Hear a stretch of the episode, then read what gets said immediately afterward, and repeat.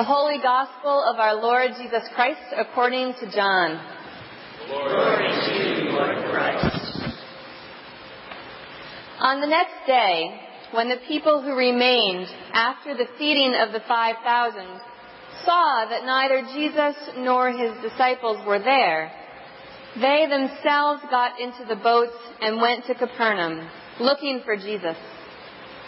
When they found him on the other side of the sea, they said to him, Rabbi, when did you come here? Jesus answered them, Very truly I tell you, you are looking for me not because you saw signs, but because you ate your fill of the loaves. Do not work for the food that perishes, but for the food that endures for eternal life, which the Son of Man will give you. For it is on him that God the Father has set his seal. Then they said to him, What must we do to perform the works of God? Jesus answered them, This is the work of God, that you believe in him whom he has sent. So they said to him, What sign are you going to give us then, so that we may see it and believe you? What work are you performing? Our ancestors ate the manna in the wilderness. As it is written, He gave them bread from heaven to eat. Then Jesus said to them, Very truly I tell you, it was not Moses who gave you the bread from heaven, but it is my Father who gives you the true bread from heaven. For the bread of God is that which comes down from heaven and gives life to the world. They said to him, Sir, give us this bread always. Jesus said to them, I am the bread of life. Whoever comes to me will never be hungry, and whoever believes in me will never be thirsty. The Gospel of the Lord. Praise to you, Lord Christ. Loving God, may we as the body of Christ know and love you and each other more fully with each passing day. Amen. Good morning. Good morning. I cannot tell you how thrilled I am to be here this morning beginning my ordained ministry with you. As I've begun the process of getting to know you, getting to know Trinity Church, one of my favorite discoveries has been the little collection of poetry written by a group of parishioners and posted on the church webpage. One of the poems was written by Barbara Carvey, who has graciously agreed to let me use her words this morning. Barbara's poem, which is about the handcraft ministry here, ends with this stanza. In connecting, we create. In connecting, we sustain. In connecting, we repair. In connecting, we see God. What an apt way to express how we as a community make manifest the Holy Trinity through connecting with one another and thus with God. One of my earliest memories of feeling connected to God and to my faith community happened one Sunday morning when I was about five years old the rector of our church, noticed me hanging out around the bell tower before the service. And he invited me to ring the bell.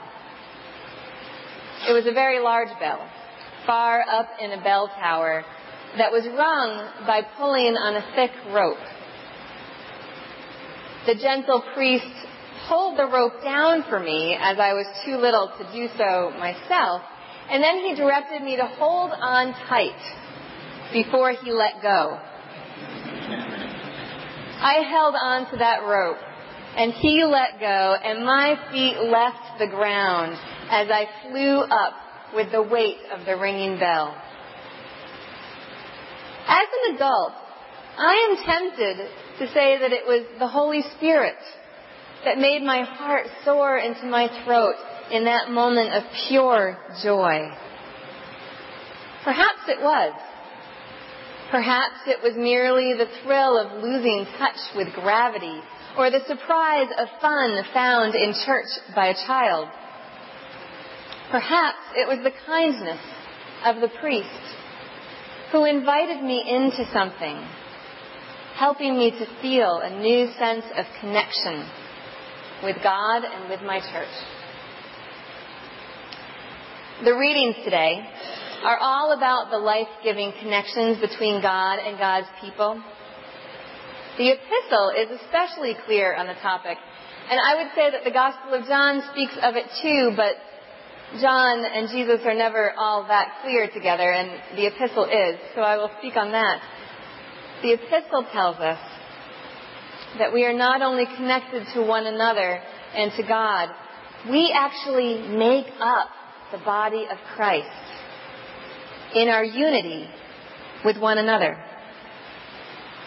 By being who we are created to be in all of our diversity and by caring for and including one another in all we do, we make manifest God among God's creation. God calls us to live into the gifts we are given as individuals and as a group, and God calls us to use those gifts in order to welcome others into the body. My childhood priest used the gifts of his gentleness and his trustworthiness to coax me as a young child into a thrilling experience that ultimately connected me more fully to my church, bringing me into the awareness of my place in the body of Christ. I once worked with someone who had a wonderful gift of remembering everyone's name he met. Not necessarily my gift. But he used that gift to help everyone around him feel welcome, including the people on the fringes of the community. When my family moved into our new apartment about a month ago, our 10 year old neighbor came downstairs to welcome us and to tell us about the neighborhood. He used his gift of familiarity to help us feel as though we were already a part of our new community. We all, with our diverse gifts, welcome others into our presence, into our communities, and into our various activities, and thus into the body of Christ. I am discovering that you, as a faith community, use your gifts and open yourselves up to be in the body of Christ together in many ways. You go on bike rides together. You care for one another through the caring connection. You pray with one another for healing. You join together to reach out to earthquake and hurricane victims around the world. You teach and care for one another's children. You read and discuss books together. You sing together. You write poetry together, knit together, and enjoy each other's artwork. You break bread together in worship and in fellowship. You are expanding your church building together and together you keep this community going by serving on the vestry or doing the finances or tending the gardens or bringing the dessert. Perhaps most importantly, I have experienced that you welcome children and newcomers warmly. You are connected in Christ as the body here in this church. There are many ways in which we as individuals and as a community make manifest the body of Christ. There are also ways in which we could be making manifest the body of Christ. But the opportunities to do so slip by us. I would venture to guess that each of us has had an opportunity to serve someone else, welcome someone else, or connect with someone else in Christ at least once a day. And yet, we often sidestep and miss the opportunity. We are busy. Or we doubt ourselves. Or we feel that the other person, this person who is standing before us, and God is inviting us to welcome them, we feel that this person is too different, or unapproachable, or not interested in us, or worse yet, this person is challenging. People can so often be challenging, can't they? And so, an opportunity to be the body of Christ in action is lost. Our 10 year old neighbor could have been too shy or too intimidated or simply too disinterested in us to come and say hello. But thankfully, he chose instead to welcome us. Sometimes an opportunity to connect with another in the body of Christ presents itself and we do take it. Friendships are formed. Ministries are begun. Wounds are healed. The Holy Spirit moves and we are fulfilled. This is the body of Christ at work with us as active members. So, how do we go about doing more of that? Noticing opportunities to build up the body of Christ in, to, and with the world about us. How can we become more aware of the places in our lives where we do or do not choose to be connected in Christ with the people we encounter? Today is my first day as your newly ordained curate, and I am going to assign you some homework. This week, I invite you to notice the ways in which you are an active member of the body of Christ. How are other members supporting you, and how are you supporting others? Where do you stretch yourself to include an unlikely person or an unlikely group into your presence and into the body. When you see me around church, I would love to hear your stories so that I might get to know more about you as a fellow member of the body of Christ. In this process of getting to know you and getting to know Trinity, I have been listening to and reading stories in various forms and one story that caught my attention was the story of the place, which, as many of you know, was a ministry offered to displaced youth of Concord in the 1970s by Trinity Church. What an example that was of the risky nature of welcoming others into the body of Christ.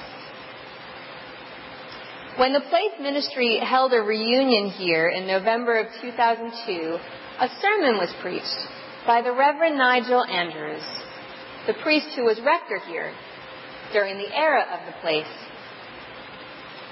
In that sermon, Nigel tells us that God may just be giving us, each of us, the gifts that will help others to see and meet Christ through our eyes, through our ears, our voices, and our hands. He called on us to allow God to work through us in the lives of others.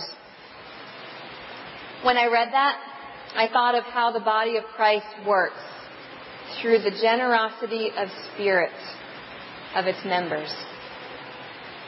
I was inspired by Nigel's take on the power of our connectedness with one another.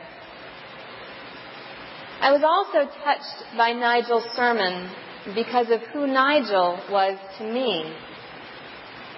You see, when Nigel left Trinity in 1979, he became the rector of a church in Rhode Island.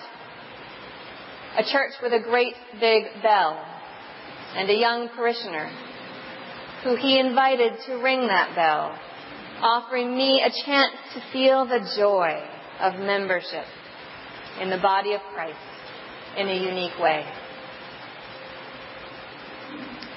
I look forward to hearing your stories about the giving and receiving as members of the body of Christ. As partakers in the bread of life, as fellow ministers in this place. I look forward to seeing who might actually take me up on that homework assignment and bring me your stories when we meet. Most of all, though, I look forward to being a part of the body of Christ with you here in this place. And I look forward to experiencing God with you and through you. In the words of Barbara's poem, I pray that in connecting we create, in connecting we sustain, in connecting we repair, in connecting we see God. I pray that we connect not just of our own accord, but as members of Christ's body, in imitation of a God who creates, sustains, repairs, and sees each and every one of us. Amen.